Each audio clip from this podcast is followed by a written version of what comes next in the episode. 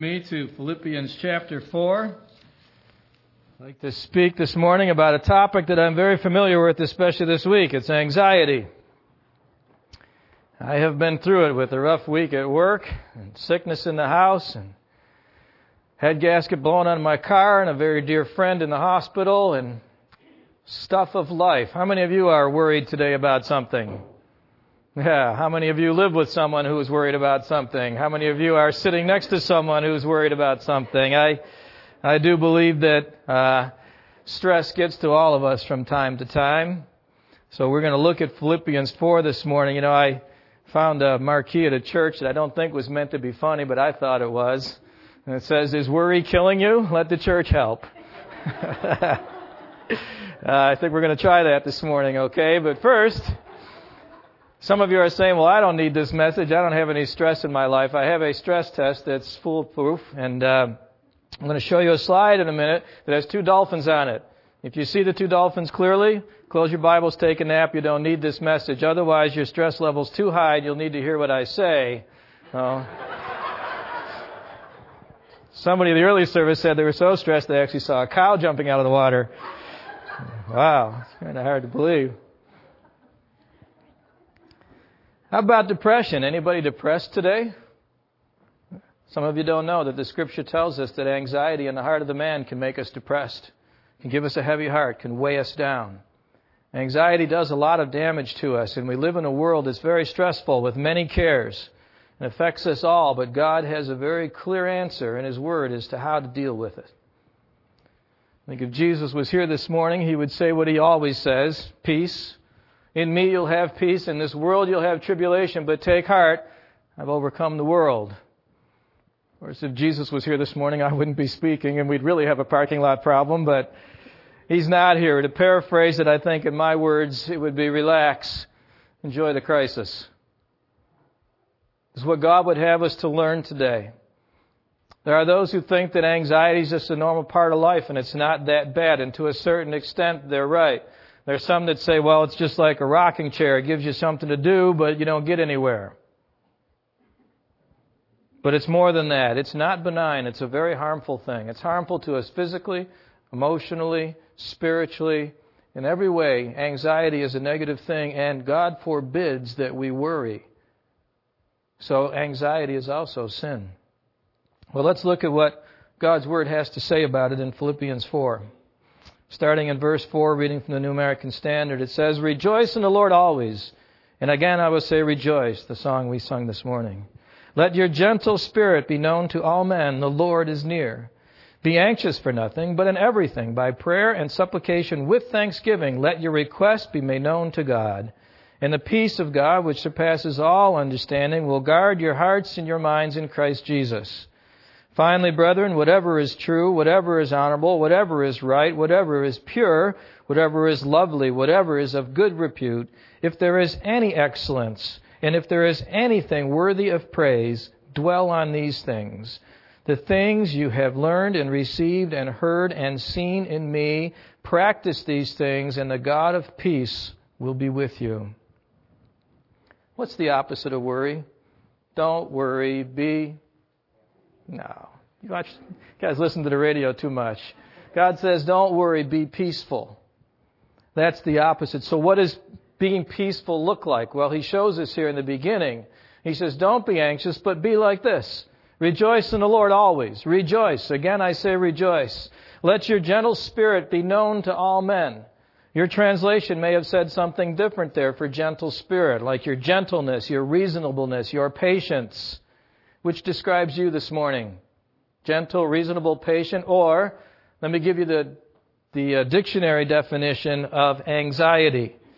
Feeling uneasy, fretting, overwrought, having disturbing thoughts about something that might happen in the future, dwelling on endless what ifs, being negative, sensing a pending doom, experiencing mood swings or general feelings of terror, feeling out of control, think you're going crazy.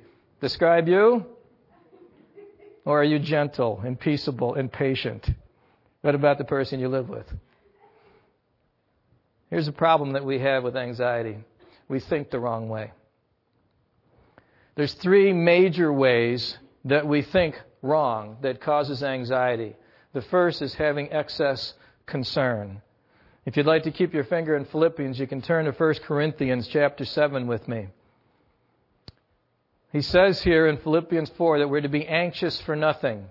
Your Bible may say, be careful for nothing, or be concerned for nothing. Is God really saying that we're never to be anxious, we're never to be concerned, that we're supposed to live a carefree life or else we're in sin? No, not exactly. And I'll show you this in this passage here in 1 Corinthians 7:32. Paul is speaking about marriage and he says, "But I want you to be free from concern." Your Bible says, "I want you to be free from anxiety, free from cares." One who is unmarried is concerned about the things of the Lord, how he may please the Lord. But one who is married is concerned about the things of the world, how he may please his wife, and his interests are divided. The woman who is unmarried and the virgin is concerned about the things of the Lord, that she may be, she may be both holy in body and spirit. But one who is married is concerned about the things of the world, how she may please her husband. So, what does this passage mean? That marriage is anxiety? Or does it mean that when you get married, you bring on new legitimate concerns in your life? How to take care of your spouse? The key is that we're not to have no concerns. We are to have an appropriate level of concern. We are not to overdo it. We are not to go overboard with our concerns. There's a Swedish proverb that says that worry often gives a small thing a big shadow. The old mountain out of a molehill is what worry will do to a proper concern. So, how do we know when we've crossed over this line of just having a, a, concern for something and being overly concerned for something? Well, it shows up in a divided mind. Our mind becomes torn between two things, good things and bad things at the same time. The word anxiety actually comes from two root words. The first root, uh, merizo, means to divide, and the second word, nous, means the mind or understanding. Putting together, anxiety means to divide our mind, to have a conflict within our mind, within our thoughts. I'll give you a, uh, an example here. Here's a man whose car is stuck in a flood. Does this guy have some legitimate concerns? Yes. How am I going to get my car out of here? How am I going to get to work? Is the data on my laptop still okay? How's my mother-in-law in the trunk doing? He's going to have some issues here. All right. Now here's where he gets anxiety is when he starts thinking something like, what if a nuclear sub comes down the street? Or what if Jaws comes out and grabs my wife? He has taken legitimate concerns and mixed it with destructive thoughts and wound up dividing his mind. That's why the Bible says that a double minded man is unstable in all his ways. Let me show you a third way that we think wrong. We, uh, we have excessive concern, we divide our minds, and then we doubt God's sovereignty. When we're in a situation and we're worrying, we're basically saying to God, You're not wise enough to handle this. You're not capable enough to get me out of this situation. You're not willing to take this burden from me at this time. Or maybe we think He's abandoned us altogether, that He's not even in the situation with us, so we wrestle the control into our own hands. I'll have to take it from here since you're not around. Or perhaps we've forsaken Him as our counselor and gone to the man's wisdom, to the world's wisdom to resolve the situation. We've doubted His word. We've doubted His providence. We've doubted His care. In our scripture reading this morning about Mary and Martha, in Luke 10, verse 40, it says that Martha was distracted with all her preparations, and she came up to Jesus and said, Lord, do you not care that my sister has left me to do all the serving alone? Then tell her to help me. Two major mistakes there. One, Lord, do you not care? Do you think Jesus didn't know what was going on in the room at that moment? Do you think Jesus doesn't know what's going on in this room at this moment? And doesn't know what's going on in every room at every moment? Do you think Jesus doesn't care about what's happening at any moment in your life? Martha thought he didn't. Jesus, you don't care. And then she tried to deal with it sinfully by telling God what to do. Tell her to help me. You don't even care, but I'll tell you what needs to be done here. Help me. She needs help. You gotta help me. How often do we do that in our prayers? God, you're not listening to me. You know what's going on down here? Here's what you got to do. You got to give me a job. You got to heal this person. You got to fix my marriage. You don't care, do you? Yeah, he cares. He's always there. But when we get our eyes off of him, when we doubt that he's in the situation and sovereignly control it, we become like Martha, where the Lord turns to her and says, Martha, Martha, you are anxious and bothered of so many things.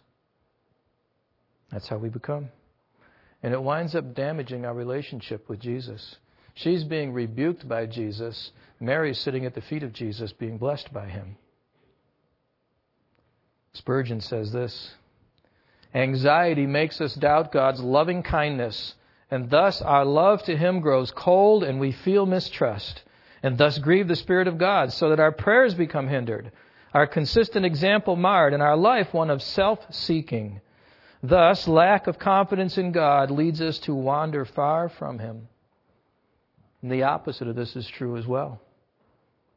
You sit at His feet, you trust Him in every situation, you stop the cares of this world and say, I know you're working something grand here. Let me get in line with what you're doing. I know you care. And you become like Mary. You've chosen the better thing. The only thing, the good part, Jesus calls it. When we're anxious, we need to ask ourselves Am I being overly concerned? Is my mind divided at this moment between healthy thoughts and destructive thoughts? Am I looking inward and outward only but not upward? If so, cut it out. God says don't do that. I'll tell you what you should do, and it's not yoga, and it's not meditating yourself on a nice warm beach someplace, and it's not psychotherapy, and it's not Valium, it's prayer. And the problem that we have is thinking wrong. The prescription is prayer. Philippians 4 6. Be anxious for nothing, but in everything, by prayer and supplication with thanksgiving, let your requests be made known to God. When we're in the midst of a trial and we pray, we are acknowledging God's presence in the situation. I know you're there, God. I thank you for being there. I'm going to talk to you. I know I'm insignificant and my issues are even more insignificant. And that's why I can come to you because Christ has allowed me to come boldly before your throne in my time of need. When we're helpless, we have to look to the only one that can help us. There are 650 prayers recorded in the Bible and 450 of them answered. I think for some reason or other, God wants to hear what we have to say. He says, pray when you're stressed. Pray.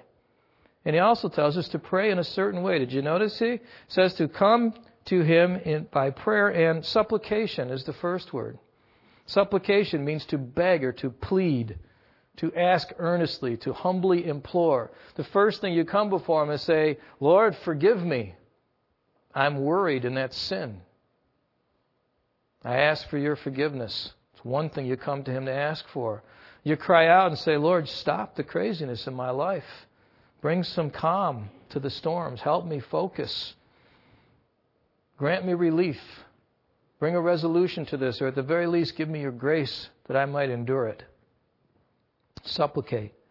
But then he says, by prayer and supplication with thanksgiving, we thank him before requesting. How often do we fail to thank God? And I think it's primarily because we're anxious over what we lack instead of what we have. We should be thankful for the things we have. In our reading today, he says, Be content with food, drink, clothes. That's all he tells us. Nobody here today looks too thirsty or hungry. You're all clothed, so none of you have a reason to be anxious. But we in 21st century America think God owes us something, that we have rights to a nice home and a nice car and a nice job and good health, and all of this is ours to be had, and if one of those things is taken from us, or when we don't receive one of those things, we get anxious. God says, don't worry about those things. Don't worry about your life. I didn't promise you a rose garden. As a matter of fact, I promised you a thorn garden. This world is going to be trouble. It's going to have its trials. My wife has always said that this life is a series of calamities strung together by relative periods of calm. It's a better way of looking at life than thinking it's supposed to be pretty and perfect all the time, and when something upsets your plan, that you become anxious and worried. We should be thankful that He's working all things together for the good for those of us who love Him. We should be thankful that if He's begun a good work, He's going to be faithful to complete it till the day of Christ Jesus. And should be thankful that there is nothing that's going to affect His plan. He started out from eternity past on plan A, and it's still intact, and nothing's going to change that. Now, one thing. The rest of the world looks at America and says, we're a nation of whiners. And we are. We don't pray with thanksgiving. And it's interesting how thanksgiving comes before the third thing, which is requesting, letting our needs be known. We can come to Him and we can beg. Beg for certain things. We can thank Him for all the wonderful things He already has given us and all of His grace we've already experienced in the situation. And then we can request, Lord, help me. Take my cares. Let me cast them on your shoulders. They're broad. They can handle them. I can't bear this burden. Give me strength. Give me wisdom. Give me mercy. Give me relief or give me your grace. We ask him, and then he does what's best. I was an army chaplain that was approached by two soldiers that were going to battle, and they said, Would you pray for us today? And the chaplain said, Sure, I'll pray the same prayer for both of you. And you're going to go into battle today, and one of two things will happen. Either you'll be wounded or you won't. If you're wounded, you may die or you won't. Either way, I'm going to say the same prayer. Pray the same for both of you, but I don't determine how it comes out. We pray, God decides. And the thing that the chaplain said is that whatever happens today on the battlefield, know this that God's glory will be maximized in it. When we get to the end state, when there comes to a point when all death is conquered, every tear is wiped away, all evil is done with, and the Father looks at the kingdom that He's given His Son, and the Son turns the kingdom back over to the Father, that God may be all in all, and we see everything in all of its glory, we will know at that moment that every single thing God did was to maximize that moment. In the same way that Christ can't lose one of His sheep that was given to Him, or eternity wouldn't be complete he also cannot fail in any one aspect of his plan to maximize that moment of revelation of his glory. So we don't see it now. But we can know for sure that at that moment that that prayer was answered the right way for those two soldiers and it'll be answered the right way for us in our situation. The power is not in our prayer, it's in the one who answers the prayer. And anxiety is war. But prayer brings peace. It's a promise. It's an absolute promise. He gives it to us here. He says that if you pray, I promise to give you peace. Be anxious for nothing, but in everything by prayer and supplication with thanksgiving, let your requests be made known to God. And verse 7 says, And the peace of God, which surpasses all understanding, will guard your hearts and minds through Christ Jesus. We pray, and He gives us a supernatural peace a peace that transcends all human intellectual powers, all analysis, all insights, all of our understanding. It's a peace we can't describe to anyone. And the word here for guard, where this will guard your hearts and minds in Christ Jesus. It's a, a picture of a sentry that's walking around a building. Someone who is, is maybe guarding a fortress.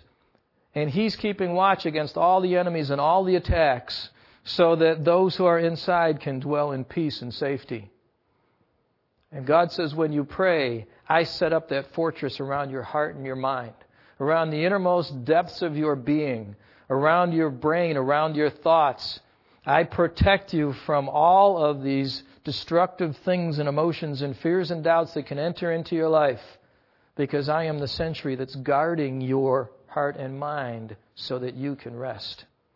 You don't have to worry about any more attacks because I have sealed you with my Holy Spirit to protect you. And it's ours for the asking, but it only comes from focusing on God. Chuck Swindoll says, we push the worrisome, clawing monster of pressure off our shoulders and hand it over to God in prayer. I do that hundreds of times every year, and I cannot recall a time when it didn't provide relief. In its place, always comes a quietness of spirit, a calming of the mind. With a relieved mind, rest returns. Do it often. Simple, and we all know it, but we often fail to do it. To just sit at his feet and talk with him. We deal with the things we can deal with in our situation and just cast the rest on Him because there's nothing we can do. When we're surrounded on all sides, look up because the top is open. When you can't sleep at night, don't count sheep, talk to the shepherd. He never sleeps. No sense both of us being up all night. Pastor Reed's always said that Christians fight best on their knees, and we're at war with anxiety. That's where the battle's to be fought. So we think the wrong way, but he says the answer to that is prayer. And the guaranteed promise is that we'll have the peace of God. Yeah, damn, but I pray. When I'm in the midst of stuff, I pray. I still don't have any peace. How come? He said, Well, there's another problem maybe that we have to deal with, and that is that maybe you're thinking wrong. I'm sorry, you're thinking about the wrong things. The first thing was that we think wrong way. The second thing is that we think about the wrong things. I sure wish I could see my slides. Uh, again, there's three keys to this. There's three main ways that we think wrong that cause anxiety. The first thing is that we think about things that will never happen. He said in our reading today, therefore do not worry about tomorrow, for tomorrow will have enough worries of its own. Sufficient for the day is its own trouble. That doesn't mean that we learn to dread one day at a time. It means that we're supposed to stop dreading altogether. Let me give you an example here. Which of these two pictures do you fear more? A snake biting a man or a vending machine? You're four times more likely to die from a vending machine than a snake bite. Four times more likely to die from your pajamas catching on fire than a snake bite. Thirteen times more likely to die from a pig or hot water. 33 more times likely to die from a ballpoint pen than a snake bite. 117 times more likely to die in a bathtub. And get this one 261 times more likely to die falling off a piece of furniture than from a snake bite. So hold on to your pews, you're in danger. Why do we worry about snakes? Things that will never happen to us, we worry about them. Most things that make us sigh and fret are things that haven't happened yet. Someone once said that anxiety is duress rehearsal.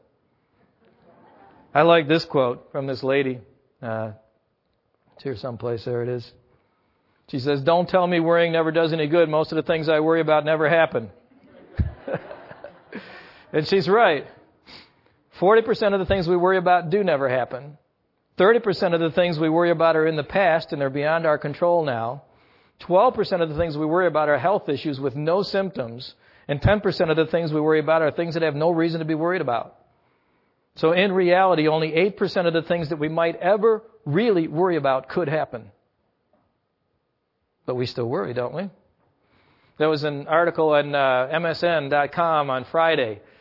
It said, Are you too stressed? I said, Oh, I got to read this. So I click and open it up, and it's an article from Psychology Today about how to identify stress in your life and what to do about it. I didn't agree with anything in the whole two page article except this. It said, here's the solution to anxiety, one of them, outside of drugs and psychotherapy and all this. Create an understanding of the thought patterns that bring on worry. It helps anxiety sufferers to separate unrealistic from realistic thoughts. They got that right.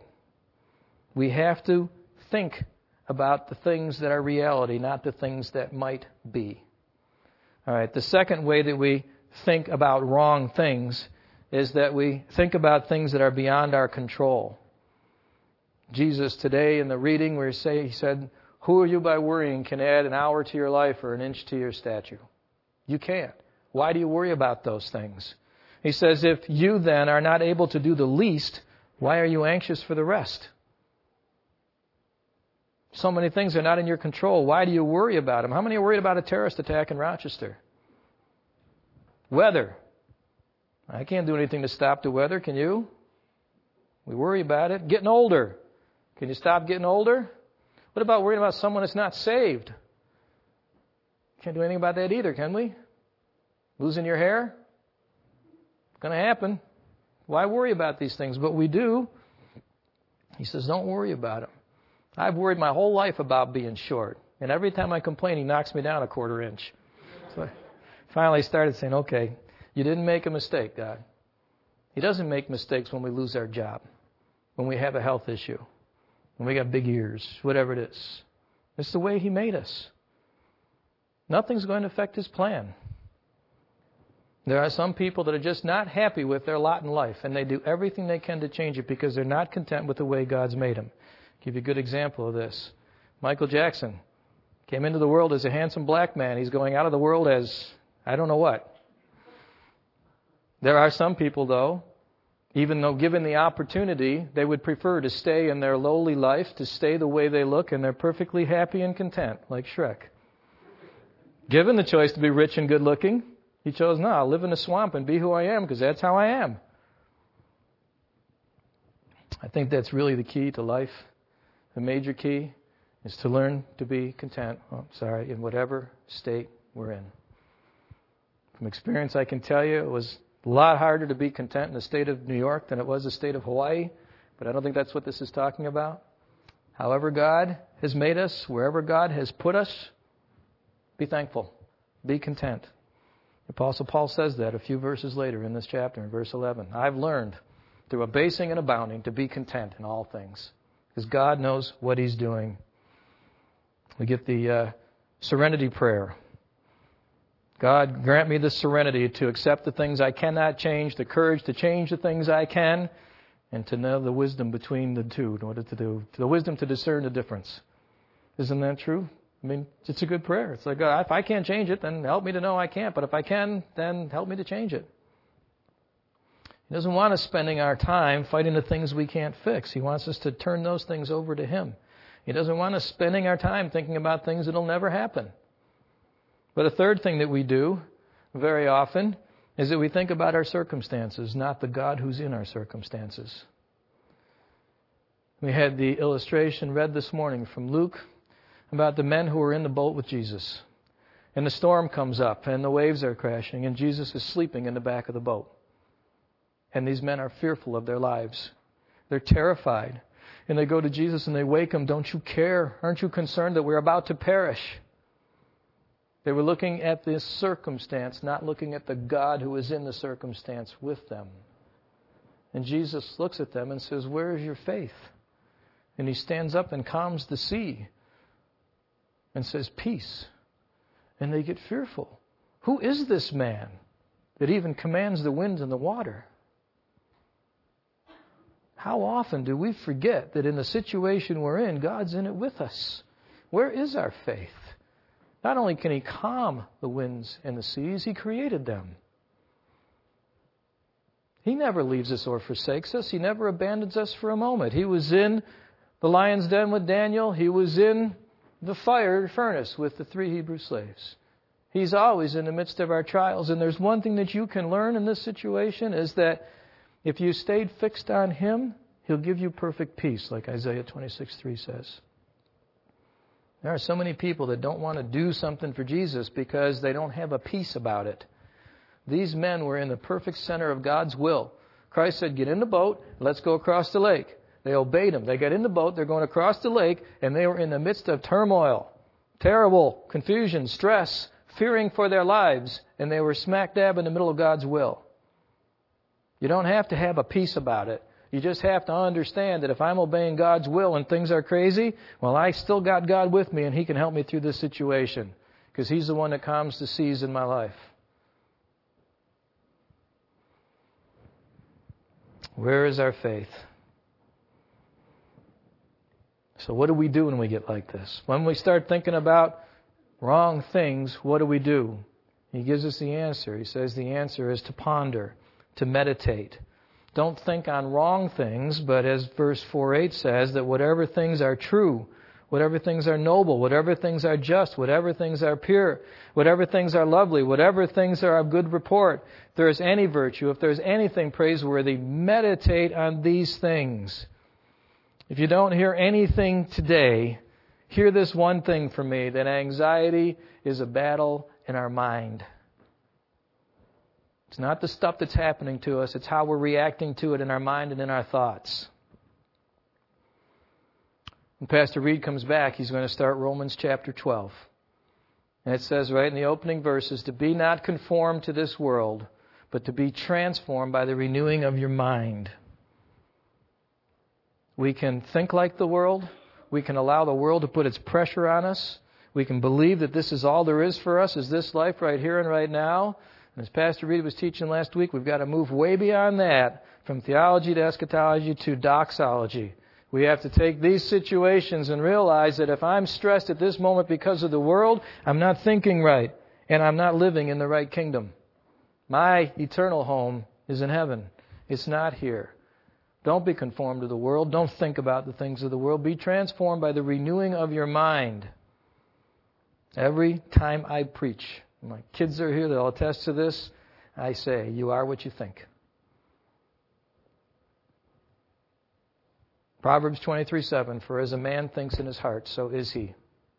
Garbage in, garbage out. You will act according to the way you think. If you think negatively, if you dwell on all irrational thoughts and things that are out of control in your life, you're going to become negative. You're going to become irrational, out of control people. However, if you think on these things, truth and nobility and righteousness and purity and love and good and virtue, well, you're going to become that. True and noble and just and pure and lovely and good and virtuous. Meditation is a lost art in our society today. The word muse means to think, to ponder, to consider something deeply in thought. Guess what amuse means? The opposite. We are a society of amusement. What do we do on our weekends? I hear this at work when people come in on Monday morning. Boy, I got wasted this weekend. I went on a real mind bender. I got stupid. Or I, uh, you know, I vegged out in front of the TV or whatever it is, they come up with these expressions because our idea of relieving anxiety is to just tune it out. Don't deal with it. Don't think about it. God says, no, use your minds and use your minds in the right ways for the right reasons to think on the right things. Take these things into account. Reckon with these things thoughtfully. Estimate their value. Don't just think on them, but dwell on them. The image is the image of a cow chewing its cud munches on some grass, gets this big yucky ball going in his mouth for a while, and when he's tired of it, he swallows it. A little while later, he brings it back up again and chews on it some more. Continues this process until it turns into milk. And that's what he's saying here. Take out your word. Meditate on it. Read it. Think about it. Spend some time with it. When you can't go anymore, close it. Come back to it again. Maybe somebody will say something. Maybe you'll read a billboard. Maybe something will trigger and you want to go back to it and read it again. Reconsider it. Ponder it. Think about it some more. What might he be trying to say to me about this? Martin Luther said that Christians shouldn't read so many books, but they should read a few books over and over many times. We're in an information age where we take in everything and try to absorb it all instead of just focusing on a few things. Clearing our mind and being still before God. Psalm 46:10 Be still and know that I am God. Psalm 4 4. Meditate within your heart on your bed and be still. I'm going to make a new bumper sticker. Instead of honk if you love Jesus, it'll say if you love Jesus, be quiet. Stop the noise and distraction. Things are too hectic and, and, and distracting in our lives, and our, our, our quiet time just needs an overhaul. Let me read this quote to you. We Christians must simplify our lives or lose untold treasures on earth and in eternity. Modern civilization is so complex as to make the devotional life all but impossible. The need for solitude and quietness was never greater than it is today. Agree? A.W. Tozer, 70 years ago. As it was now, as it was in the beginning, is now, and ever shall be, we are never going to have enough time to meditate.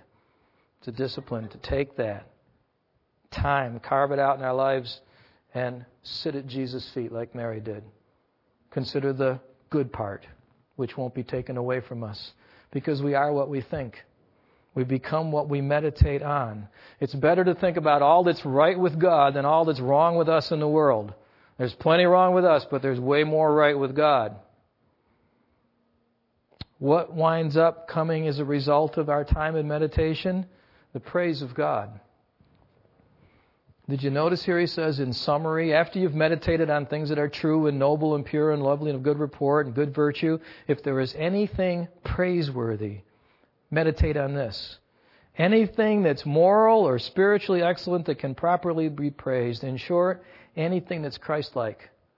This entire list of things to meditate on are all descriptors of Jesus Christ.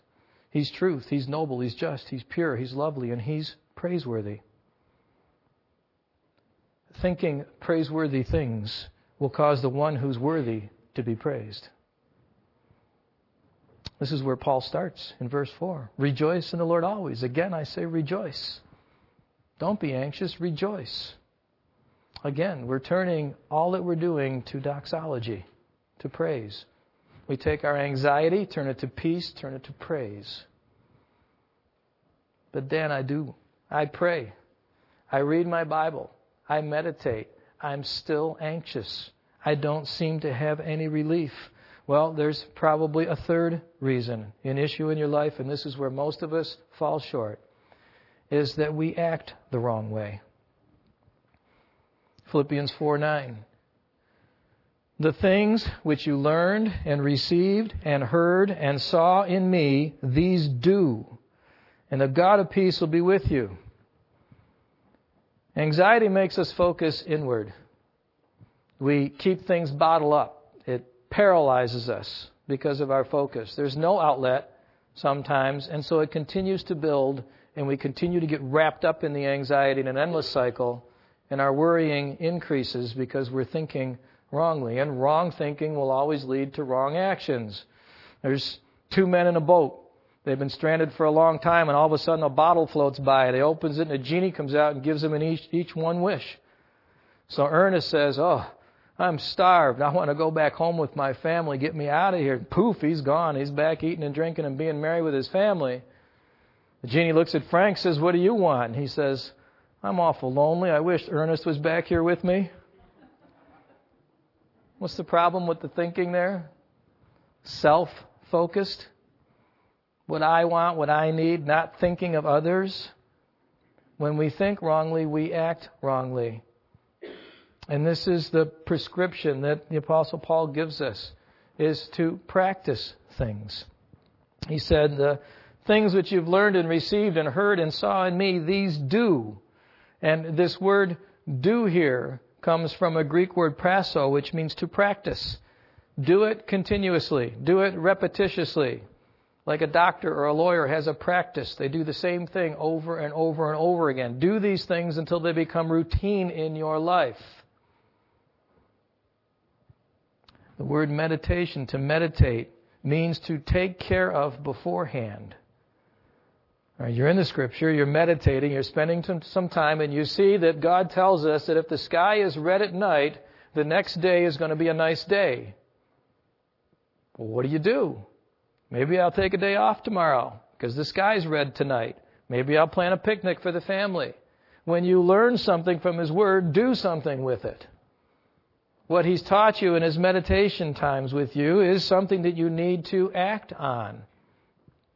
Imitate Paul and imitate others that have gone before us in putting their thoughts into action.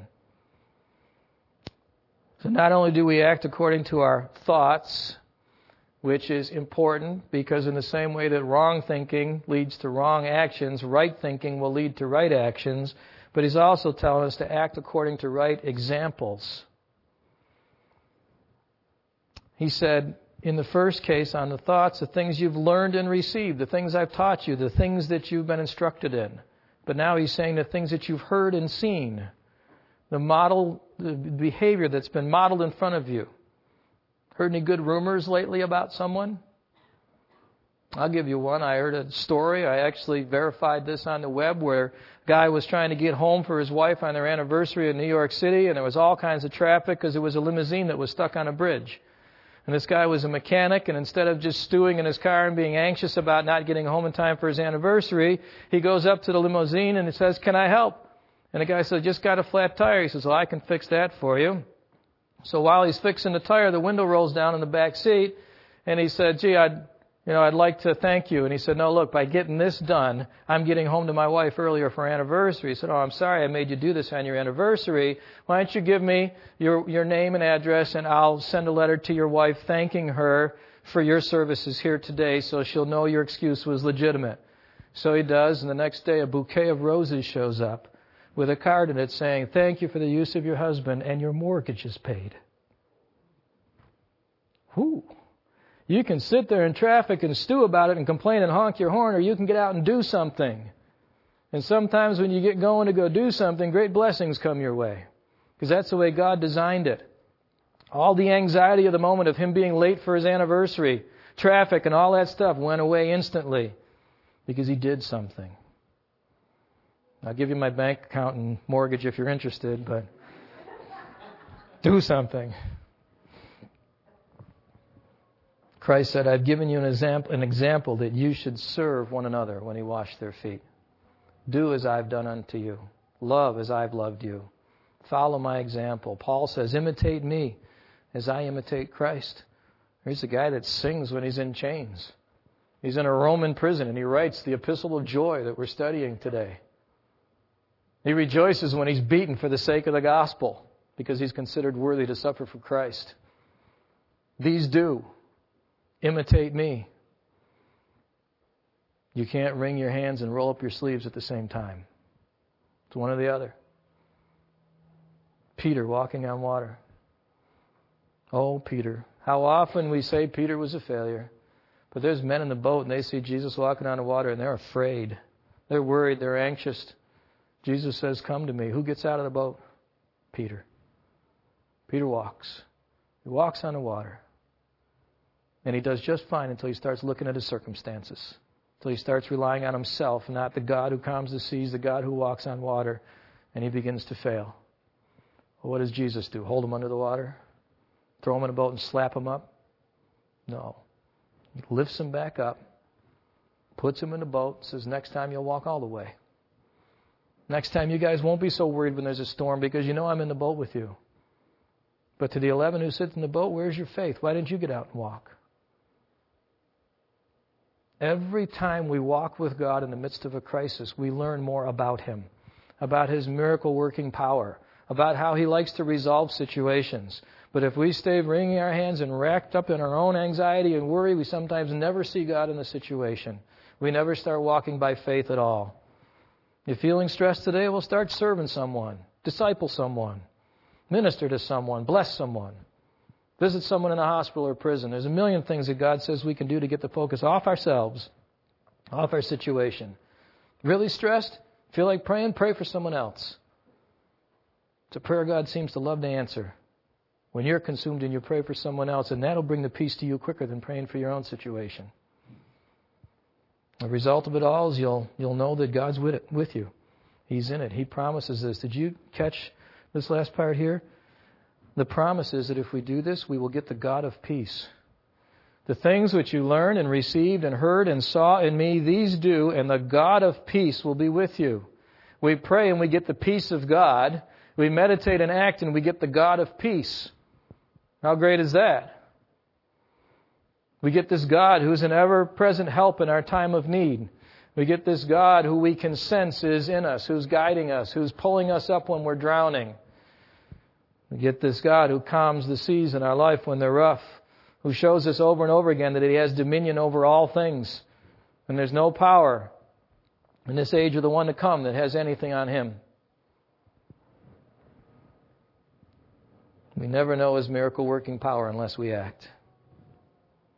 There's a quote that I also found this week that peace is not the absence of strife, it's the absence of stress during strife. We're not going to get rid of the situations in our life. It's a question of how we react, react to them, and the reaction is in our mind. You can treat the physical symptoms, that's not going to solve it. It's how you think. John MacArthur says the real challenge of the Christian life is not to eliminate every unpleasant circumstance, but to trust in the good purpose of our infinite, holy, sovereign, powerful God in every difficulty.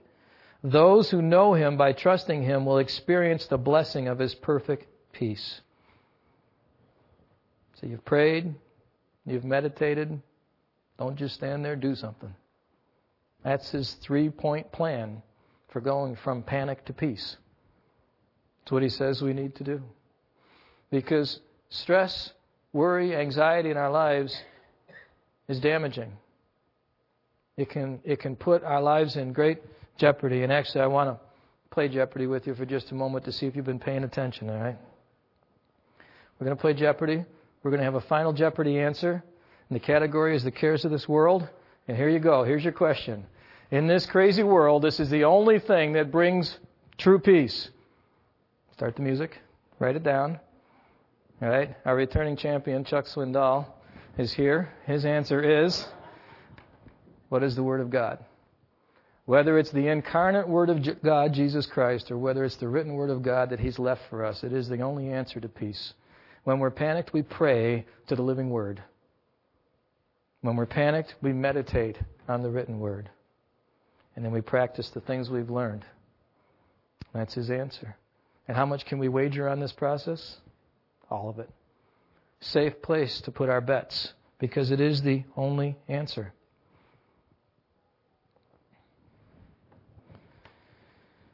There's a classic bumper sticker that you probably have all seen. No Jesus, no peace. No Jesus, no peace with K N O W. How true that is. If you don't know Christ, you can't have peace.